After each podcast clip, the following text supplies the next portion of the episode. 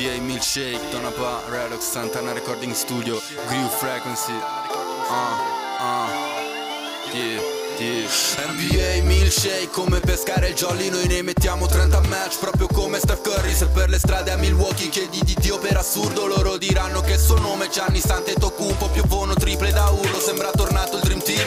USA MVP un oro al collo KD Sembrava fosse Space Jam ma era la Summer League LeBron come Bill Russell e Wilt You gonna milkshake, milkshake, ah uh. You gonna milkshake, milkshake, ah uh. You gonna milkshake Come Doncic coi Mavericks Gonna milkshake come Arden che non può fare miracoli NBA milkshake, ok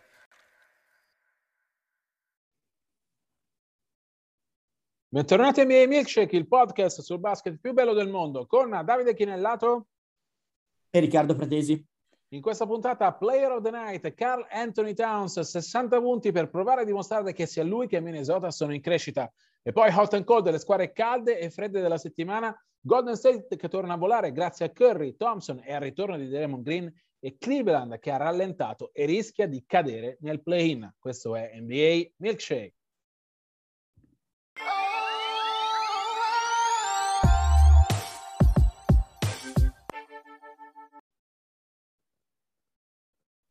Player of the Night, il giocatore della notte, andiamo Riccardo da Carl Anthony Towns, un nome che non abbiamo fatto molto spesso qui in NBA Milkshake, ma eh, questa volta va fatto perché Towns nella partita dei suoi Minnesota Timberwolves con San Antonio ha segnato 60 punti, uh, record stagionale di punti, superati Trey Young e LeBron James che ne avevano messi 56, record di franchigia per Minnesota, nessuno era mai arrivato a quota 60 e anche record per un centro dal 6 marzo 2000, quando a metterne 61 allora uh, fu uh, Shaquille O'Neal.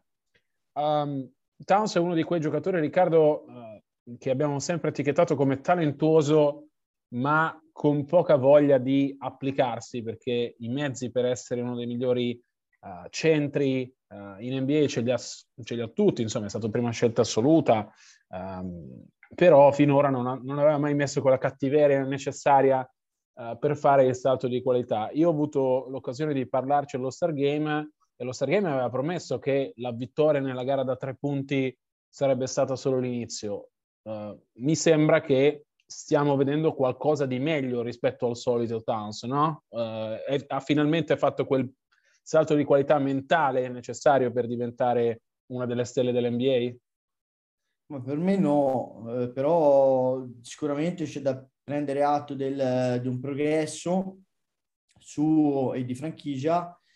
40 vinte e 30 perse eh, probabilmente non basteranno per fare playoff perché comunque poi devi... Faranno il play-in, eh, ricordiamolo. Tu quando parli sì. di faranno il playoff intendi entreranno nel tabellone principale. Ricordiamo esatto, che in questo momento sei, Minnesota sei. è settima e quindi farà il play-in eh, vincendo, sì, ricordo sì, brevemente però, la formula. Eh, volevo completare il concetto, vai, vai. Non, faranno, non faranno proprio playoff, nel senso che al play-in, ammesso e non concesso che non riescano a, mh, a riprendere Denver, che comunque ha Jokic e poco altro, ma Jokic tanta roba, al play-in affronterebbero le due squadre di Los Angeles e secondo me partirebbero sfavoriti i Wolves sia contro i Clippers che poi contro i Lakers per cui secondo me non faranno playoff. Eh, quindi ci andrei molto piano, eh, sia su Towns sia sui Wolves.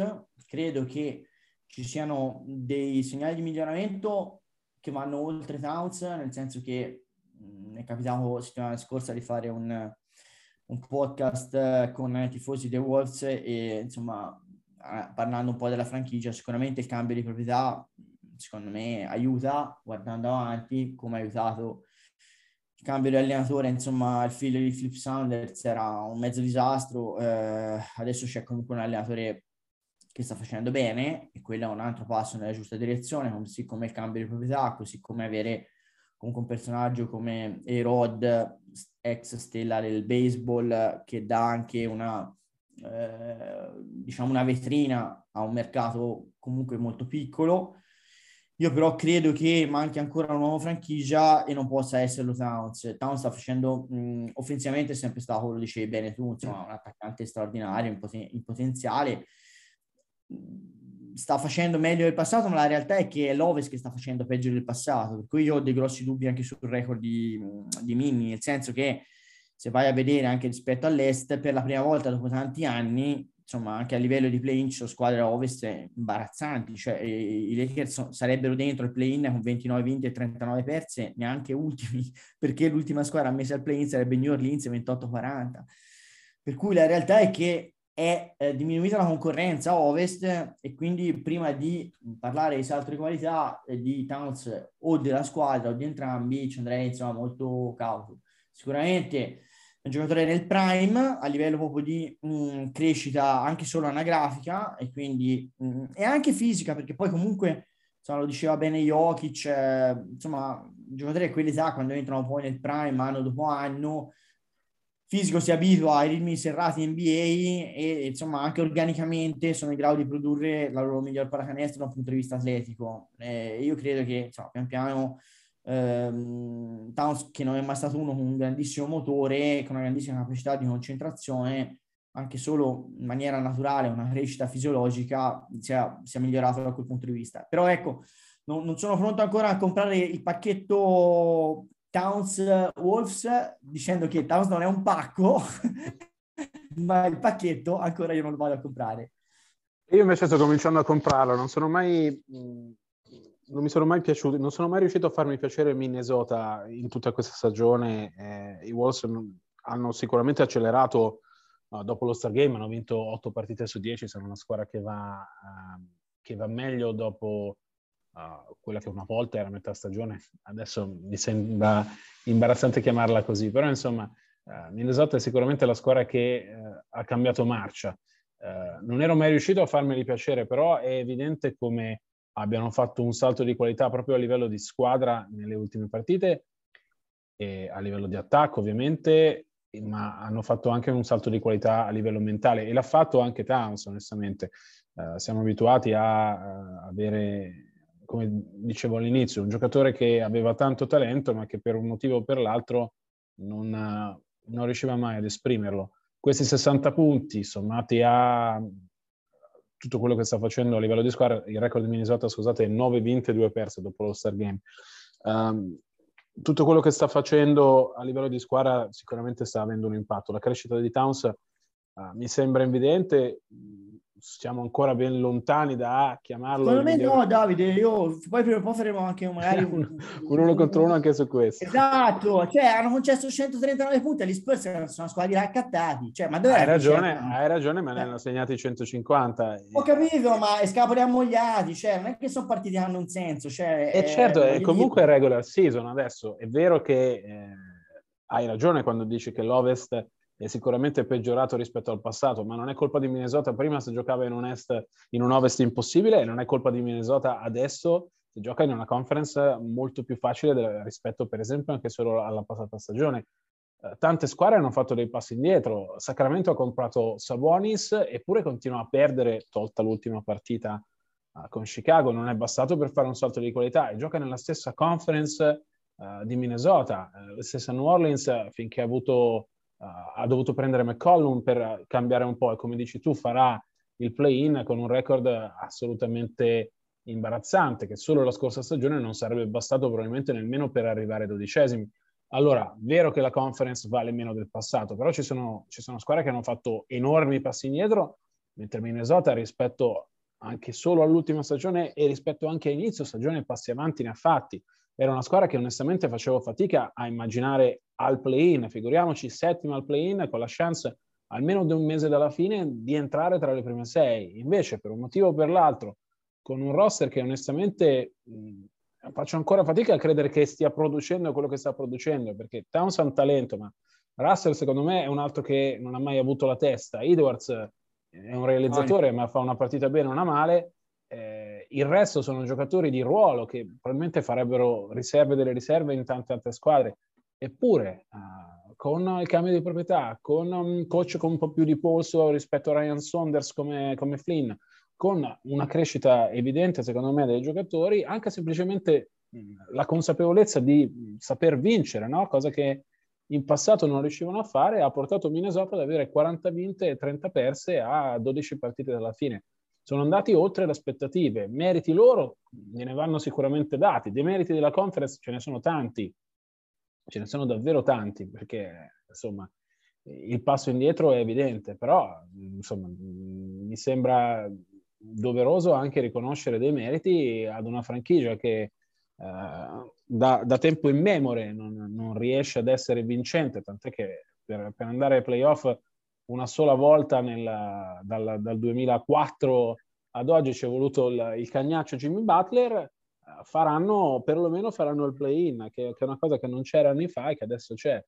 Uh, basta per dire che i Wolves sono, si sono trasformati in una squadra con potenziale per, per vincere il titolo? Sicuramente no però i progressi secondo me sono, sono evidenti e, e, vanno sottolineati. Sono, insomma, mi sì, sento di dare questo merito. che questa proprietà, speranza insomma per chi ti fa i Wolves, è che questa nuova proprietà, come ha cambiato general manager Rosas eh, e come ha cambiato l'allenatore, che secondo me sono state due mosse hanno migliorato la franchigia anche solo perché hanno tolto dei punti deboli, diciamo, alla franchigia diciamo ne azzecchi altre guardando avanti. Io credo che manchi ancora una nuova franchigia, però magari Towns se continua questa crescita può diventare un secondo violino anche in una squadra vincente. Ecco, questo sarebbe già un progresso eh, rispetto al recente passato.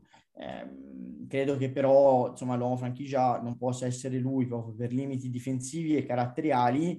Eh, però se già fosse un secondo violino di livello, ripeto, per una squadra che può vincere, va trovato il primo, ecco poi, però hanno tanti asset, ecco, magari posso chiudere questo segmento dando a chi ti fa Minnesota un minimo di speranza, essendo un pochino meno pessimista di come ho iniziato il segmento, nel senso, quando hai comunque Towns, Edwards, Russell e Beasley, che non c'è di quattro un giocatore che mi piaccia, ma sono tutti e quattro dei talenti, soprattutto offensivi, eccellenti, sono tutti giovani, e di conseguenza quantomeno a livello di mercato hai in mano degli asset che possono essere utilizzati per far crescere ulteriormente la squadra. Il fatto che hai un record positivo insomma può aiutare a mettere sul mercato e a valorizzare questi, appunto, eh, questi giocatori e quindi mh, tirar fuori qualcosa ancora di, di migliore. Ecco. Però da qui a, aspettiamo quest'ultimo mese come San Tommaso in questo caso voglio vedere per credere perché ho ancora qualche dubbio. Ecco.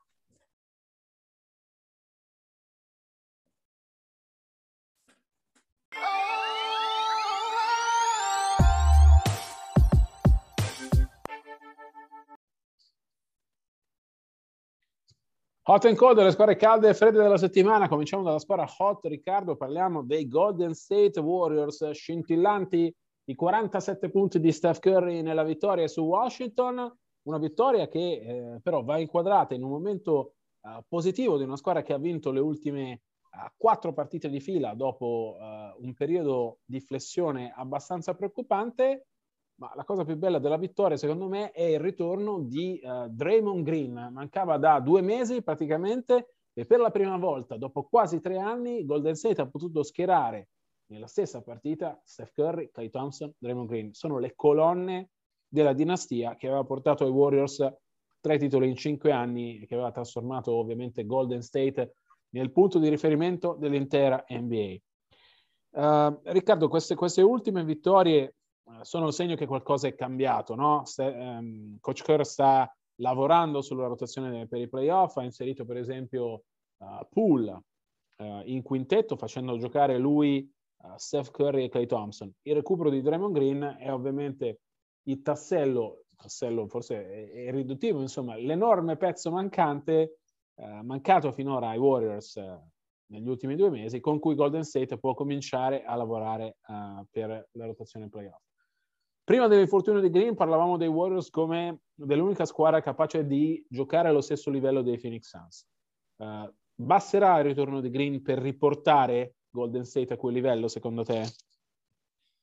Io sono molto fiducioso sui Warriors. Uh, sono molto fiducioso perché mh, insomma, ultimamente li ho, li ho visti e mh, mi piace quell'assetto con le tre guardie, quindi con Poole fatto partire in quintetto mh, di fianco a Curry e a Thompson al di là del fatto che insomma Curry stanotte ne abbia messi 47 il giorno del 34esimo compleanno, 34 sono tanti, eh, perché vediamo sempre quel faccino da ragazzo, cioè LeBron sembra suo nonno, con 4 anni di più, eh, però ha 34 anni, cioè, quindi non è scontato che metta 50 punti a notte, quindi mh, mm, va sottolineato. Insomma, questo lineup con tre, tre guardie, secondo me, è abbastanza inarrestabile, considerando anche che Thompson sta crescendo, sta crescendo, insomma, progressivamente è normale, l'avevamo detto mille volte anche a chi ci ascolta, di non aspettarsi tutto e subito da Clay Thompson a rientro da due infortuni così gravi, però insomma l'altro giorno ha cavallato 40 punti, sta crescendo e questo, questo quintetto con le tre guardie diventa molto imprevedibile perché è veramente difficile da difendere.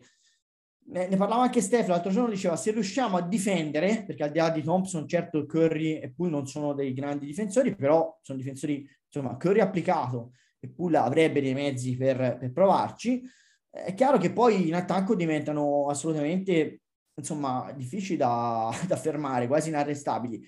Se consideri che um, con il rientro di Green, in Green, eh, e Looney, eh, Steve Kerr si trova tre atleti eh, molto duttili eh, e intercambiabili, se vuoi, per le altre posizioni. Poi aggiungo naturalmente Wiggins che mancava stanotte, che comunque sembra, deve far pace un po' con, se, con i suoi demoni dalla lunetta perché sta tirando in maniera indecente i liberi, ma al di là di quello, insomma, è reduce da una stagione più che positiva che l'ha portato allo Star Game, ma io credo che veramente i Warriors dopo un periodo di appannamento e di flessione dovuto un po' al fatto che erano partiti a mille, qualcuno ha dovuto rifiatare, dovuti al fatto che mancava, come dici bene, Green, che comunque difensivamente cambia tanto l'identità di squadra, ma io credo che guardando avanti siano una minaccia un po' per tutti, ecco, e quindi sono molto molto ottimista. Eh, credo siano la seconda forza ovest dietro i Suns. E non mi stupirei di vedere le finals, sono, sono, sono onesto, cioè mh, ho aspettato a dirlo tutta la stagione e tra l'altro devo dirti, e chiudo qui, che Kuminga, cioè veramente promettente, non so cosa ne pensi tu, ma insomma, il prospetto si vede totalmente acerbo, però con un potenziale inquietante per l'avversario. Non è che hanno be- pescato un altro jolly al draft? Eh sì, sospetto viene. Io sono una, un estimatore di Kuminga della prima ora. Mi aveva incuriosito, l'avevo visto poco, Kuminga è uno di quei è uno dei primi prodotti della, dell'Ignite Team, la squadra di uh, prospetti al draft che l'NBA ha allestito in G League, offrendo loro una via parallela per entrare uh, in NBA, uh, eh, facendo una stagione in G League, in una squadra pensata per i giovani e per prepararli al draft. Um, però ecco, mi aveva incuriosito molto Steve Kerr che in una delle prime conferenze stampa in cui parlava di Cominga lo aveva paragonato al primo Kawhi Leonard. Capite che il potenziale è enorme e poi vedendolo giocare ti rendi conto, come dicevi tu, che è un giocatore su cui eh, i Warriors dovranno lavorare tanto da qui in avanti, ma che ha già dei numeri e soprattutto un fisico clamoroso. È, è un giocatore su cui davvero Golden State può costruire eh, la sua dinastia del domani. Lui come pool, Kevin Looney che è il centro titolare, uh, non, è, non, è, certo vecchio, c'è, c'è poi Wiseman. Uh, per cui ecco, credo che Golden State sia riuscita clamorosamente a lavorare sia per il presente eh, che per il futuro. Cominga può essere uno dei jolly, è chiaro che è un rookie uh, acerbo che andrà testato sul palcoscenico più importante che sono i playoff, però secondo me ha dei numeri eh, per entrare nella rotazione playoff dei Warriors e per, per, essere un fattore anche ai playoff, anche quando il palcoscenico uh, e la posta in palio sarà, sarà, molto più importante di quella che, che è adesso. Uh, chi, ci, chi, ci, ha seguito sa che sono sempre stato uh, quest'anno un convinto estimatore di Golden State. Credo che la, l'infortunio di, di, Green abbia tolto a Kerr due mesi di lavoro eh, con la rotazione al completo, perché Green si è fermato, ricorderete, uh, proprio quando è rientrato Clay Thompson. Eh, far tornare a lavorare i tre insieme è sicuramente componente importante di quello che eh, Kerr dovrà fare nel mese scarso che manca alla fine di stagione e poi per essere pronti ai playoff. Però ecco, Golden State sta mettendo in mostra tante di quelle armi, oltre a, a, a chiamiamole Big Three, comunque ai, ai tre vecchi uh, membri della dinastia, che uh, davvero quello che dici tu, cioè vederli alle finals, non è così campato in aria, nonostante Phoenix uh, sia stata, sia senza dubbio fin qui la miglior squadra vista in regular season. Però qui parliamo dei Warriors che hanno tre fenomeni, Curry lo vediamo tutti i giorni, Clay comunque lentamente sta riavvicinandosi a, a, a quello che era Clay Thompson, Draymond Green che quando voglio vederlo ai playoff sperando che la sua salute tenga perché insomma è un giocatore che ha tanti sassolini da togliersi dalle scarpe. Hanno trovato quest'anno Andrew Wiggins che per la prima volta in carriera ha fatto lo Star Game ma soprattutto stava giocando la stragrande in difesa eh, mostrando che in un contesto in cui non deve essere il capopopolo eh, può essere un asset davvero importante e poi hanno questa batteria di giovani a cui si uniscono tanti role player, Bielizza, Otto Porter Jr., eccetera, uh, che rappresentano davvero un capitale umano importantissimo uh, che uh, Steve Kerr saprà e proverà a sfruttare al meglio. E mancavano i Warriors a questo livello. sono contento di rivedere che sono tornati a giocarsela. Aspetto i playoff per capire Uh, uno, se eh, sono davvero tornati, e due, se possono battere Phoenix, che in questo momento per me è la squadra da battere, uh, a patto che ritorni Chris Paul, che uh, sarà fuori, credo, per tutto il resto della regular season, per rimettersi in forma per i playoff, che vi ricordo cominceranno il 16 aprile, per cui c'è circa un mese per CP3 per recuperare. Paul è fermo da prima dello Star Game, quindi sono passate quattro settimane. Riccardo, passerei alla squadra cold della settimana, uh, che sono i Cleveland Cavaliers. Uh, non è tutta colpa uh, dei Cavs, che tra l'altro hanno vinto la loro ultima partita, ci sono contro i Clippers, ci sono tanti problemi di infortuni, ma resta il rallentamento preoccupante di quella che era, che, che è sicuramente una delle rivelazioni della stagione. Allora, prima del successo casalingo sui Clippers, i Cavs avevano perso 8 partite su 11, adesso hanno davanti uh, 4 gare di fila in casa, ma la prima avversaria domani, cioè mercoledì, stiamo registrando martedì alle 17.08, la prima avversaria è Philadelphia, poi c'è Denver e, e, poi ci sono i Lakers. Quanto è preoccupante secondo te questa uh, mini crisi che sta vivendo Cleveland, considerando gli infortuni, considerando il calendario, considerando la situazione di classifica? È molto preoccupante perché proprio guardando la classifica ovest, eh, scusami, a est, è chiaro che hanno una sola gara di vantaggio su Toronto, che è in serie positiva da quattro partite, tra l'altro, e, e arrivare settimi, secondo me, significherebbe non fare playoff, perché poi ti trovi a affrontare in gara secca Brooklyn, in casa e quindi contro, avrai contro anche eventualmente Irving e poi secondo me Atlanta e insomma in gara secca contro Young comunque una squadra che lo scorso anno è arrivata alla finale di conference la vedo veramente complicata. Per cui ehm, va comunque dato atto ai Cavaliers di essere 39 vinte 29 perse che parlavamo insomma dei progressi di eh, Minnesota eh, una situazione abbastanza simile. Credo che Immobile abbiano pescato un bel jolly a livello di rookie dell'anno, ma anche di giocatore guardando avanti che possa diventare insomma molto importante per questa franchigia. È difficile dire uomo franchigia perché si aspettano verifiche, però sicuramente un perno dell'ossatura futura di questa fran- squadra e franchigia. Però ecco, poi alla fine bisognerebbe anche un pochino quagliare e, e se alla fine della fiera i, i Cavaliers non facessero i playoff, poi, insomma, non dico che sarebbe tanto rumore per nulla, perché eh, poi è sempre meglio vincere più partite di, di quante se ne perdono che viceversa, però poi se, se non arrivi tra le prime otto eh, cambia abbastanza poco, cioè a livello sia di percezione dei free agent, a livello quindi di giocatori svincolati che possano voler venire a Cleveland, che non è la città più ridente e il mercato più appetitoso degli Stati Uniti, sia a livello proprio di insomma, entusiasmo di un ambiente che insomma si è entusiasmato quando c'è stato Libron da profeta in patria, poi prima e dopo insomma ha dovuto buttare giù tanti bocconi amari, ecco.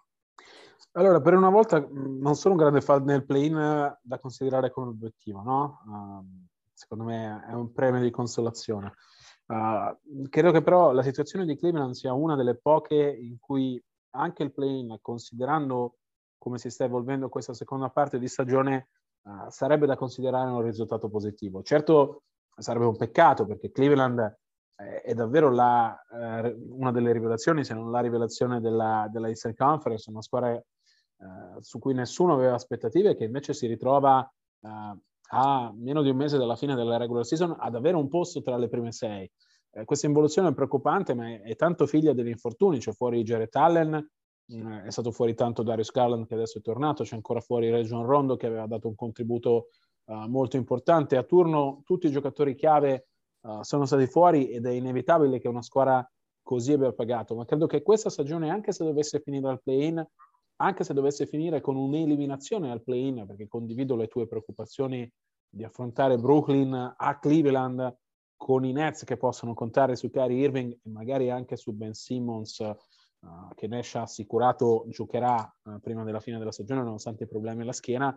Credo che per i Cavs sarebbe un risultato molto importante perché questa è una squadra che non aveva più combinato nulla di buono dall'addio di LeBron James. Questa sarà, salvo cataclismi, la prima stagione vincente dal 2018, il play-in per loro, uh, se ci dovessero cadere dentro, sarebbe secondo me un risultato positivo con cui guardare avanti. I Cavs, Cleveland non sarà mai una destinazione popolare eh, tra i free agent, però i Cavs hanno gettato le basi e non se ne vedeva uh, onestamente eh, la possibilità, hanno gettato le basi per tornare ad essere competitivi in un futuro davvero prossimo. Sono una squadra giovane, l'ossatura è molto molto giovane, Mobley è un giocatore estremamente interessante, Jared Allen giovane uh, di alto livello, Darius Garland ha fatto lo Star Game, uh, Okoro non, non, sono convintissimo di lui, però insomma sta dando buoni segnali, hanno avuto fuori per tutta la stagione Colin Sexton, per cui sono credo una squadra che anche in caso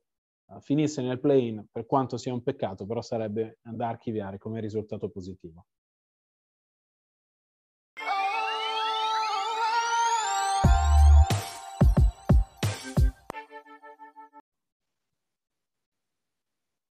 Si chiude qui la puntata numero 20 della quarta stagione di NBA Milkshake. Noi vi ricordiamo che per tutte le informazioni sulla NBA 24-7 ci trovate sui nostri profili eh, social, in particolare su Twitter, at dichinellato, at rprat75.